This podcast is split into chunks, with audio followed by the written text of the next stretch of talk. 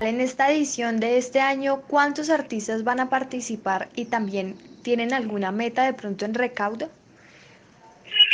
Sí, mira, normalmente la feria eh, depende alrededor entre entre 1.200 millones de pesos y 1.800 millones de pesos en obra, eh, que son bastantes si tienes en cuenta que el promedio de una obra es un millón de pesos, como te digo. Y, y pues de 70 artistas en la Plaza de Toros. Y en el planetario tenemos una exposición que se llama Voltaje, que es de arte y tecnología, y ahí tenemos alrededor de otros 20 artistas.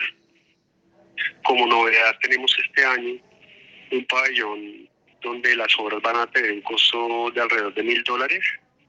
Y esto tiene que ver en el sentido en que pues muchos y, estamos como haciendo una selección de artistas que obviamente hace 10 años vendían un millón de pesos pero que con el tiempo se han ido valorizando y que su obra pues ha ido creciendo en el mercado y, y pero igual pues pensamos que un millón eh, mil dólares pues sigue siendo accesible al público. Son más o menos 4 millones 300 bueno 4 millones 500 sí. Pero pues en un formato más grande, ya pues son artistas que obviamente en 10 años pues han ido evolucionando y pues también es político tiene que ver así, sigue siendo una inversión pues muy accesible.